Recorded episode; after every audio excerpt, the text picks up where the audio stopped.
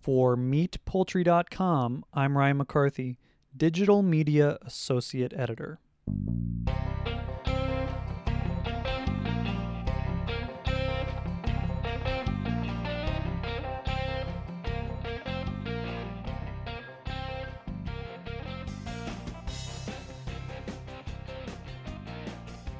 As companies began to reopen processing facilities during April and May, many questions remain about how worker safety and the food supply security will continue when capacity increases during the summer. We wanted to reach out to someone to get a perspective on how poultry and red meat supply will be affected throughout the rest of 2020. So we turned to Dr. Bob Norton, chair of Auburn University Food System Institute's Food and Water Defense Working Group. In this episode of the podcast, Norton outlines what will need to happen for companies to maintain and increase capacity at plants after community spread has subsided among workers. In the second part of the podcast, we discuss how farmers around the meat industry will continue to struggle with the backlog of inventory over the next few months. Norton also describes his role in monitoring the pandemic, including why other American infrastructure has not been as affected as meat processing. We also discuss why early data has shown less closures in poultry plants compared to beef and pork. Take a listen and please give us any feedback on the podcast. After several weeks of volatility that we've we've seen throughout the food supply chain, uh, what's been your thoughts on the poultry industry specifically and handling of uh, COVID nineteen outbreaks? Overall, I'm, I'm very impressed with how fast they're moving on on some of the uh, issues that are being identified, and um, I think that we're going to see more improvements um, in the facilities uh, that as the companies get in line with uh, the CDC recommendations. So I see across the industry um, and uh, very strict adherence to those um, guidelines that the CDC is providing and I think we're going to see more of that in um, red meat as well. Um, but overall, I I am impressed how fast they're moving. Right. Um, some uh, poultry processing facilities, meat processing facilities in general, have have slowed or tempor- temporarily stopped production. Uh, do you see that happening throughout the rest of the year as more cases are identified in in the next few months or so? Um, do you think community spread is going to be something that's going to continue? In your estimation? I think we're going to see continued uh, community spread. Um, whether or not that community spread um, actually translates into the food processing industry or whether it takes place outside of the food processing industry is another question. And CDC just published a um, a report COVID 19 among workers in meat and poultry processing facilities in 19 states as of April 2020. And um, that report has got a, a, lot of information in it that calls um, some serious questions as to whether or not infections are in, occurring inside the plants or are they ancillary infections that are occurring outside such as they mentioned transportation um, shared housing things like that and I think as we get more testing in place across uh, various communities, I think we're going to have a better picture of where these infections are coming from and whether or not um, additional modifications need to be made to working spaces. Um, they've spread the people out. Uh, in some instances, they've got barriers placed between the people there's staggering work schedules, staggering breaks, things like that. So they're they're adhering to the guidelines as provided by CDC, but this is always a very dynamic situation, and CDC is likely to change some of its uh, recommendations in the coming weeks and months. So I think you're going to see a continued question as to where the actual source of these infections is occurring is there any other steps that they could be taking at this point from from your perspective or is the cdc guidelines pretty right on at the moment I think the guidelines the CDC is providing are as good as the as you can have right now. Again, what we need is a better picture of what's happening in the communities, and until we have more thorough testing, more um, more people tested um, to determine when they were infected, infected, or you know the, the, the dynamics of those infections. Until we have that, we're going to have to kind of assume some of these things. So some of these uh, requirements and, and recommendations are are based on assumptions um, that kind of cross infectious diseases as a whole. So some of the principles that we know, um, somebody that's infected is, is if they're in close contact with somebody else, then they're likely to uh, spread that infection. Uh, so those are the principles that are being used. Uh, but again, knowing the CDC as I do, I suspect we're going to see some modifications. We're going to see some adjustments. I don't think we're we're going to see anything major in which they, you know, go 180 degrees in an opposite direction from what they were. But I think we're going to see some more nuanced um, guidelines in the coming weeks and months. Um, do, do you have any idea what what kind of guidelines that they they might be looking like from from that perspective? or is it is it just too early to tell on a lot of that? I think it is too early to tell. Um, and I, I've, you know, going back to what I said, I think a lot of it's going to be dependent upon the the epidemiology that we get a better picture of the epidemiology and understand um, the dynamics. Um, obviously, we want to minimize any conditions in working spaces, whatever those working spaces are, whether they're meat processing plants or or transportation um, warehouses or whatever they happen to be. We want to minimize um, the chances of getting an infection, but also we need to um, be very vigilant about making sure that sick people or people that are infected but not symptomatic that they don't get into those working spaces so I think you're going to see um, CDC maybe adjust some of those things as we start to open up the economy. And I think you're going to see companies that are going to um, come up with some more specific to their situation um, guidelines. Yeah. Bob, I know you've had the, the food and water defense blog on the Auburn University website before. Um, was something like a COVID 19 pandemic something that you had been tracking in the past? I know you've you cover a variety of different subjects on that blog. So, right, we we have all. I mean, we always talk about pan, the next coming pandemic. So we're always thinking about when when something's going to happen.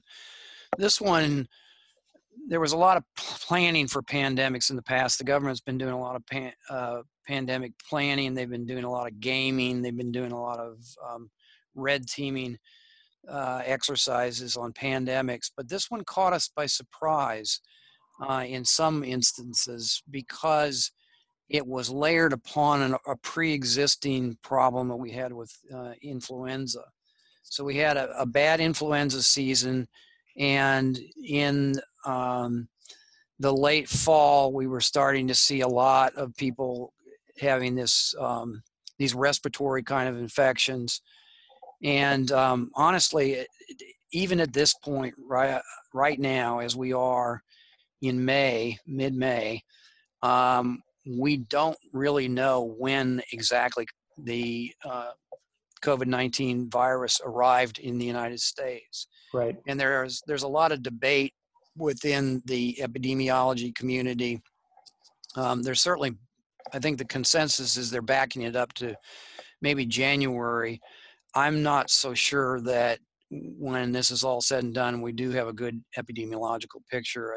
It may be earlier than that. It may be in the December, perhaps even November, October time frame. So it was moving within the population and moving around the world slowly, and then it took hold on top of a of bad flu season and it probably confused the clinical picture that uh, where people were seeing and expecting influenza and perhaps without testing assumed that what they were looking at was influenza or some variant of that or some other coronavirus that um, are pretty typical in that time frame as well. In the fall, we see a lot of coronaviruses circulating among uh, people, and then they're common colds. Um, it's a variety of uh, for the common cold, and the the virus can be very severe in even with a common cold. It can be a severe in kind of infection. So um, there was a lot of of um, assumption we were looking at something when maybe we were looking at actually starting to see something different. Hear from the experts in the industry on the Meat and Poultry Podcast. The latest news, trends, technologies, and people in the world of meat and poultry processing delivered right into your ears. Listen every Friday and subscribe on Apple Podcasts, Google Podcasts, Spotify, or wherever you listen to podcasts. Um, from your aspect, I know you, you're looking at um, the agriculture aspect of this a lot of the times.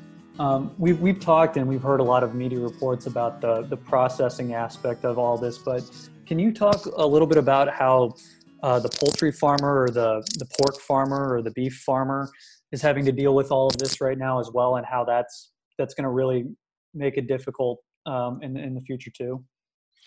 Sure uh, what's happening with these with these uh, meat processing plants is these things close or they slow down um, they can start to back things up. So you can have uh, farmers and growers that are contract growers that are needing to put animals in basically into the pipeline and get them to processing. And we're starting to see some of that backup occur. So um, farmers are not able to take their animals to market when they need to.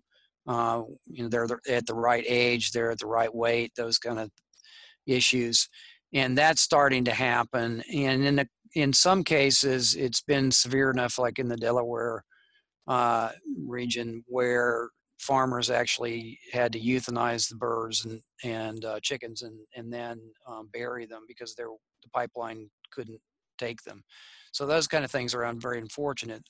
Fortunately, that's a those are r- rare occurrences. So there are modifications to schedules and and um, where a plant closes down, um, there may be some way to uh, shift things or change the timing. Those kind of things are happening, but it is putting pressure on the farmers and the producers. And uh, the companies are working with them as closely as possible because nobody wants to kill animals and just put them into the ground. That's right. that's a horrible that's a horrible situation. That's neither good for the farmer, it's not good for the company, and it's not good for the United States food supply. So we, wherever possible, we've got to avoid that. But sometimes, unfortunately, um, in a couple of cases, it was just not possible to divert the, uh, in, the, in that case, chickens, and so they were destroyed and then put away into the ground. Right. Um, what What have you seen? Um, have you been taking a, a look at everything that's going on, or have you been focusing a lot of your attention on Auburn, the areas around Auburn University in Alabama, um, when you've been looking at the, the the pandemic so far? We've been um, pretty global. I'm working on a couple of, of, task forces with the state, but I'm also working with um, uh, a working group um, that is providing information for the government and, and, the Department of Defense. And so I'm I'm looking at things pretty broadly. I'm one of the few uh, people involved in agriculture, so I'm putting a different spin on some of the things that are being done by other groups. But uh, we really started to look at food and agriculture as critical infrastructures. And in the next few weeks, we're going to be producing a series of articles in which we look at that those critical infrastructures as critical infrastructures and try to understand the dynamics of for instance the question would be why did we see disruptions in food processing that we haven't seen in the electrical power grids? So, for instance, uh, in the, in some parts of the power grid, they've had an, substantial number of workers also infected with COVID 19, and yet you didn't see brownouts. So, what we're Right. trying to do is ask the question why, why is food and agriculture different from other critical infrastructures? And then, how do these critical infrastructures interact? So, um, we we talk about cascading effects so something that can happen and then as it progresses uh, secondary third uh, tertiary and- quaternary um, changes occur that were unexpected and we're trying to understand the dynamics of that so um, i think there's a lot of lessons that can be learned out of food and agriculture and obviously we've got to address the issue of the food supply. Um, and I don't think it, it is unreasonable to uh, characterize a situation that nobody expected the food supply to be disrupted in any way. And the food supply is certainly not failing. And I, Right. I want to emphasize that. Right. It's not failing. We're not going to have starvation or anything like that. But what we're seeing is disruptions and inconveniences and um, the public is not used to be, going to um, grocery stores and seeing empty coolers and empty uh, you know, frozen and fresh meat cases Right. so um, we've got to understand better how this critical infrastructure works and then take the lessons learned in the COVID 19 and apply some solutions to that, right. those problems. is is a big part of figuring out those solutions um, just a, a big measure between what uh, DoD and the USDA and whatever the companies are able to do. Is that how you see the solution really coming out more than anything? It's a more of more of a hand than normal from from especially the USDA and something like this. The, the issues that we're seeing is obviously the federal government's a huge bureaucracy. And there's a lot of redundancy in some things, and there's not a lot of redundancy in other things. So, in, in some things, it's very, there's a very few um, number of experts, uh, whereas other places there may be an abundance of experts. So, what we're trying to do is to understand across the bureaucracy what are the things that we need to do better, what are the things that we where we really did the right thing, and there's a lot of there's a lot of success stories. You know, I don't want to paint too negative a picture. There are a lot of success stories. Uh, for instance, uh, one of the groups that I'm working with is a group within DoD, and there are, um, and it's actually a medical group, so it's all physicians, and um, the um, the group identified very early the need for basically what we call clean air, and uh, clean air just means air that does not have viral particles in it. So that was identified very early in China that uh, physicians that were uh, becoming sick and dying were being exposed to very, very high numbers of viral, viral particles. And so early on, this group started looking at what can be done in terms of clean air. And so as we continue to work on that problem, and that group is obviously focused on the medical community, we're also trying to take those lessons from that and transfer them into the food processing plants. Right. And it's um, it. The idea is to minimize um, viral particles in any kind of environment in which people are exposed. In a processing plant, um, adjustments can be made for like um, the turnover of the air, which in a processing plant is significant anyway. I mean, these the turnover is uh, air turnover in a processing plant is massive, and it, and it's very rapid. Um, but if you increase that, perhaps slightly, um, you re, you reduce viral particles even more. Uh, in work area or non-work areas like break rooms and um, restrooms, locker rooms, places like that, we didn't really think about that before. That those could be the sources of of infection. So again, taking those principles we're learning on the medical side, we can apply those to the processing side and perhaps make those modifications to those facilities. And then again, just reduce the viral potential viral load right. on top of screening a more stringent screening process um, so you can minimize um, in both directions. Right. Do you, do you think I've been asking a, a couple people this, but do you think um, poultry processing specifically has been able to have a not as many shutdown of cases because there is a chance to do a little more social distancing in a poultry processing plant compared to the labor intensiveness of pork and beef. I mean, they're all very labor intensive, but poultry is a, is a little different than those two. Um, that's an interesting question, and uh, w- we have had a, several discussions about that very question internally. I don't know that we at this time we can give a definitive answer, um, but it may have something to do with the way that the the design of the buildings. It may it may have something to do with how um, the workers are interacting with each other. It it just it it's a fascinating question and it's a question that needs to be answered and, it, and it's going to take some time to do that but that is a very um, it, it's an it's an almost an anomaly why why are we seeing so many more red meat plants than we are poultry plants not that we're not seeing it in poultry plants but what's different and um, I, I don't I don't really have an answer for you right now. Right. No, it's it's a very you know it's an. I was just curious because we're seeing it here near us. We're in Kansas City, and uh, there was a plant near St. Joseph, Missouri, which is nearby, had 373 cases, and they were all asymptomatic. So, it's I know for you especially, it's it's difficult to even get a grasp on on this virus right now. So, um, but I'm also just curious to to know your your point point of view.